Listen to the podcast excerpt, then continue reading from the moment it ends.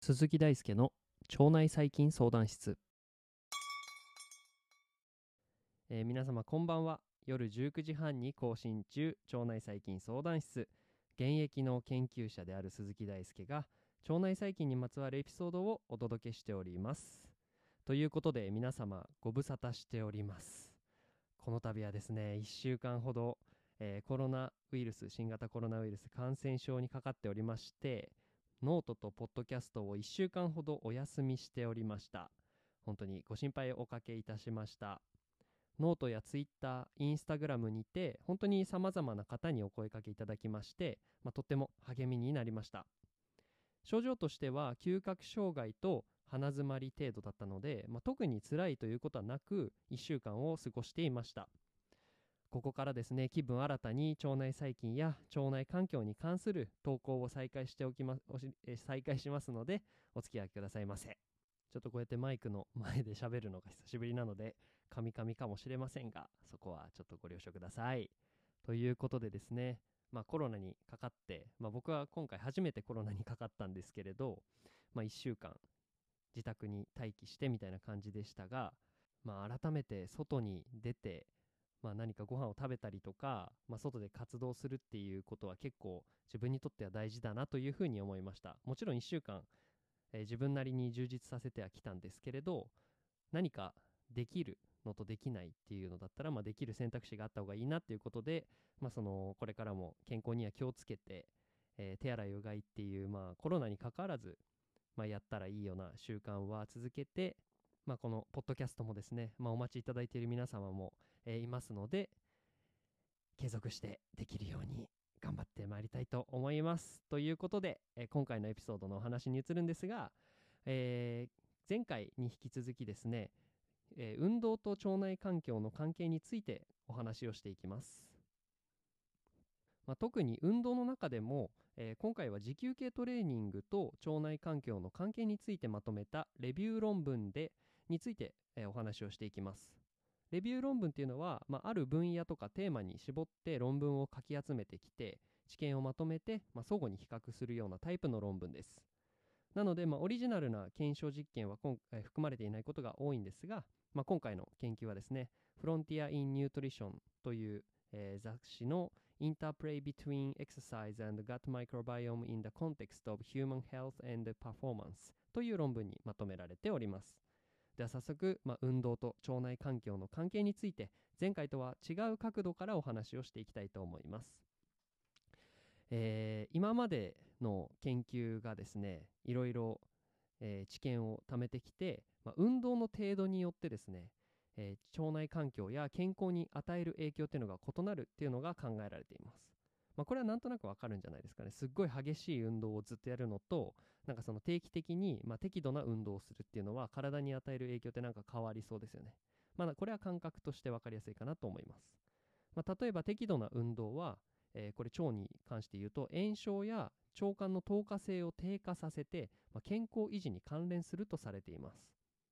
一方、激しすぎる運動っていうのは腸管透過性をむしろ高めちゃって、腸管の粘液層の厚さを減少させて、病原性細菌の血液の流入、それに伴う炎症反応っていうものを引き起こしてしまうっていう可能性があるので、運動については少なくとも適度な運動っていうのが重要になってきます。で、運動の一例として、今回は心肺フィットネスを使う、運動について考えてみます。で、心肺フィットネスっていうのは何かっていうと、呼吸系、つまり口から空気を吸って肺に循環させるっていう循環系と、あとは血液循環系ですね。肺から血液を通って酸素が運搬されるようなシステム、これ2つ合わせて酸素の供給能力として心肺フィットネスという言葉を今回使っていくんですが、これらを使う運動としてエアロバイクとか持久走が考えられます。で、この心肺フィットネスに関連する運動量が増加するのに伴って、腸内細菌層の多様性であったりとか、短鎖脂肪酸の酸性菌が増加するということが考えられています。一方ですね、運動量が低下不足している場合には、腸内におけるエンテロコッカスフィーカリスなどの病原性細菌の量が多くなるという傾向が分かっています。なのでこの心肺フィットネス循環器系に関連する、これは空気と呼吸とあとは血液に関連する、循環機能の、伴うような運動使うような運動について、不足すると良くないですよねということが分かっています。で続いてアスリートにおける腸内細菌層について考えていくと、最近の研究ではアスリートには固有の多様性が高い腸内細菌層が存在するということが示唆されています。これらの腸内細菌層はアミノ酸の整合性であったりとか炭水化物食物繊維の代謝あとは短鎖脂肪酸の生産に関連しているそうです。さらに、これらの細菌層は食物繊維の発酵を通してアスリートに良い影響を与えるということが示唆されています。例えばサイクリングのアスリートに対して行われた研究ではプリボテラの高い存在量と平均運動時間の間に有意な相関があったということが確認されています。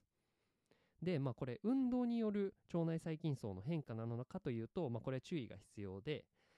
アスリートと一般人の腸内環境の違いとしては運動だけじゃなくて例えば摂ってる食事とかも結構制限されてたりとか結構普通とは違うような食事を摂っているっていう食生活の習慣の違いっていうのも要因として大きいということが分かっています。で、また人ではなく月歯類を用いた研究では、運動から腸内細菌層への影響のみならずですね、腸内細菌層から運動への影響についても考えられています。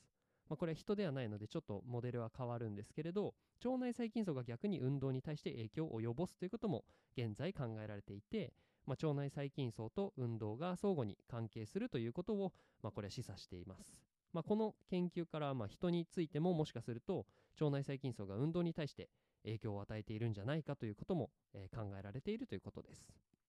ということで、すごいさらっとですがアスリートと腸内環境であったりとか心肺フィットネスと腸内環境についてのお話をお届けしてきました。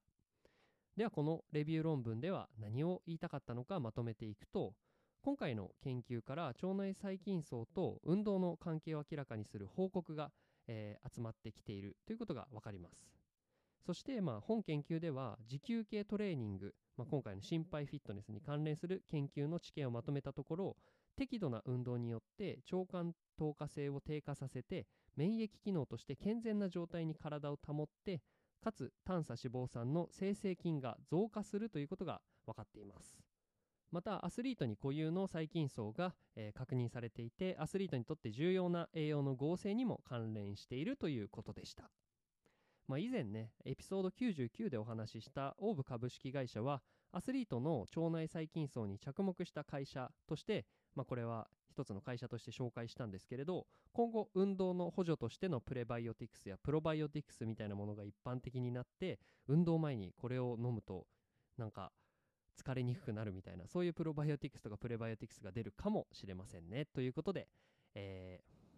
結構久しぶりの放送で緊張したし早口になっちゃったんですが以上持久系トレーニングの与える腸内環境への影響についてフロンティアーズ・イン・ニュートリションのレビュー論文からお届けいたしました。